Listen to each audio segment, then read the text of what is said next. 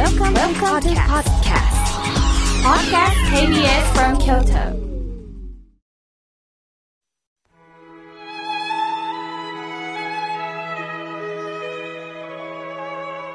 改めまして、僧侶の河村明慶です。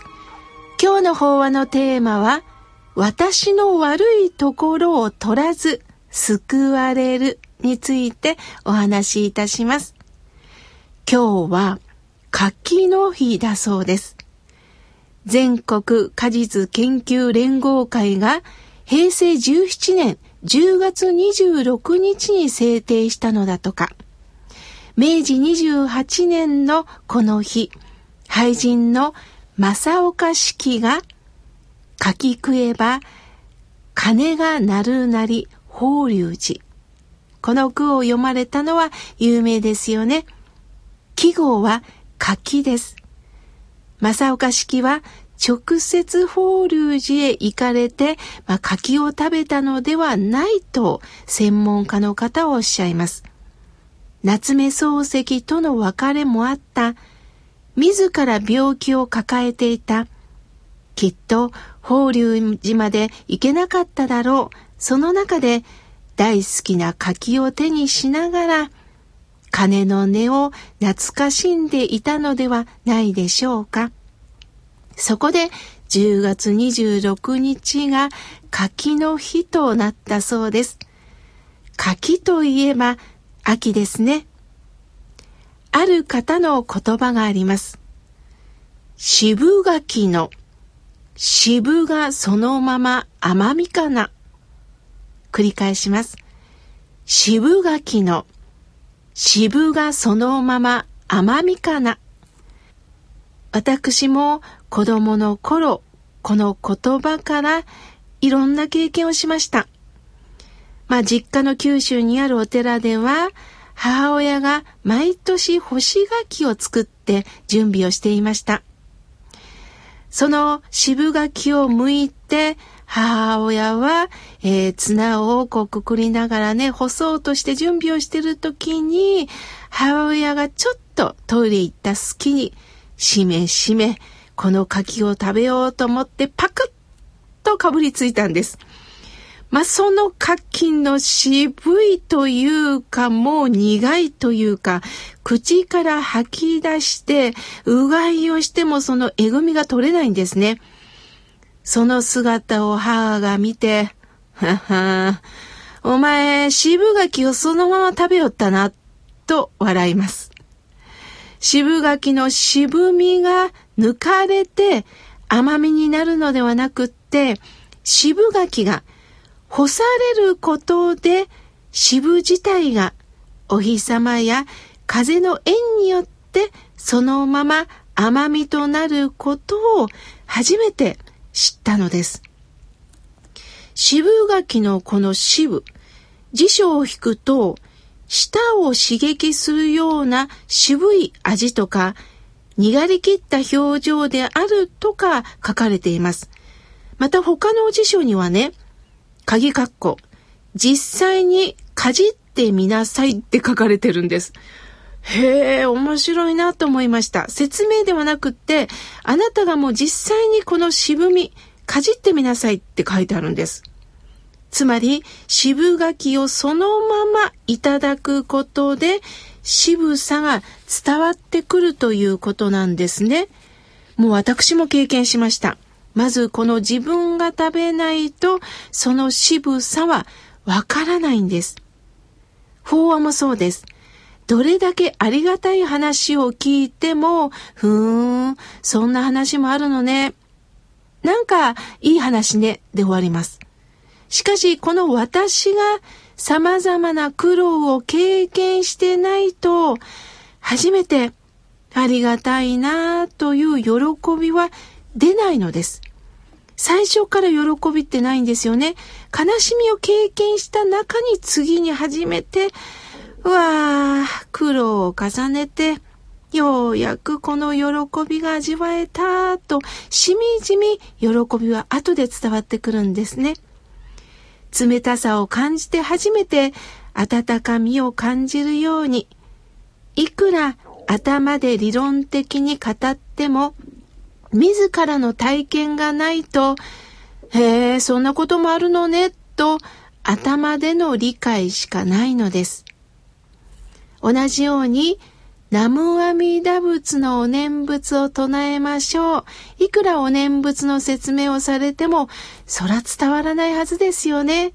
何の暗号ナムアミダ仏ってなります。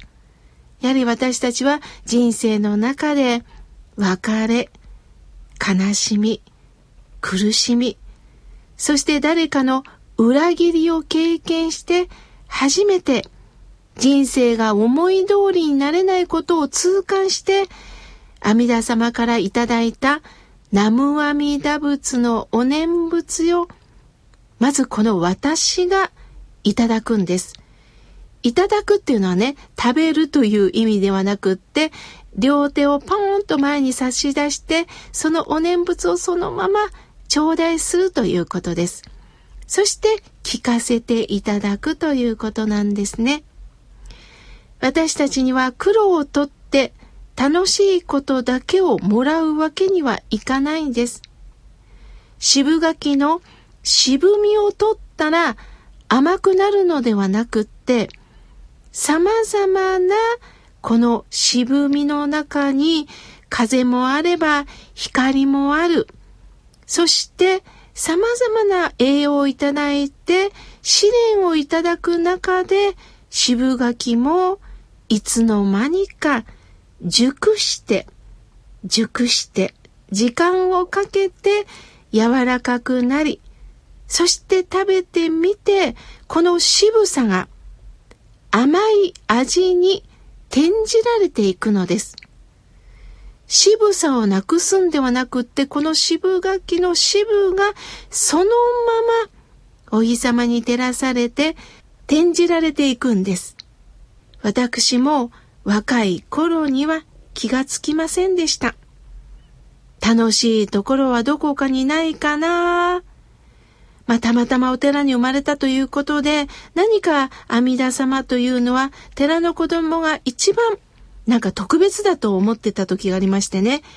一番そばに阿弥陀さんがいるんだったら、苦労を一番にとってもらえるんだと、その苦労を取ってもらう方法ばかりを考えていました。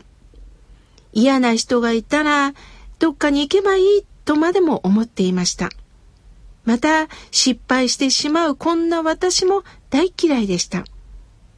でも、こうして仏教に出会ったことによって、この嫌いな私、つまり渋柿が、このまま甘みに変わるということなんです。私が私が常に自己中心的な堅くなな心で生きていました。誰かにきつい言葉を言われると腹を立てたり愚痴をこぼしていたのです。そんな煩悩具足の私を阿弥陀様は最初から見抜いて、だからこそあなたを捨て、捨てられませんよ。むしろ、そんなあなただから救わずにおれないと願われたのです。皆さん、この私を良い私に変えようとは思わないでください。そしてこの私から渋みを無理に取らなくていいんですよ。あの人は気が強いから、あの人は嘘言うから、あの人は能力がないから、その渋みを取らなくていいんです。人間は煩悩という渋みを持っています。それが阿弥陀様という知恵の光明で照らしていただき、煩悩の渋さそのまんまを柔軟心に柔らかなここに転じられていくのです。そのまま柔軟心に柔らかな心に転じられていくのです。私は煩悩をなくしたり減らしたりすることはできません。もしかしたら減るどころか増えているかもしれません。年を重ねることによってこうしたい、ああしたい、あれは絶対譲れない。あのことはもう悔しいから忘れない。ますます煩悩は増えるかもしれません。ですから改めて渋柿の渋がそのまま甘みかな。どうかこのままの私を否定することなく時間をかけながら阿弥陀様の知恵の光をいただきながら南無阿弥陀仏のお念仏をいただきながら徐々に徐々に熟されてあなたの渋みが甘みという味に変わっていくんです。その味わいをどうかこれからも感じてください。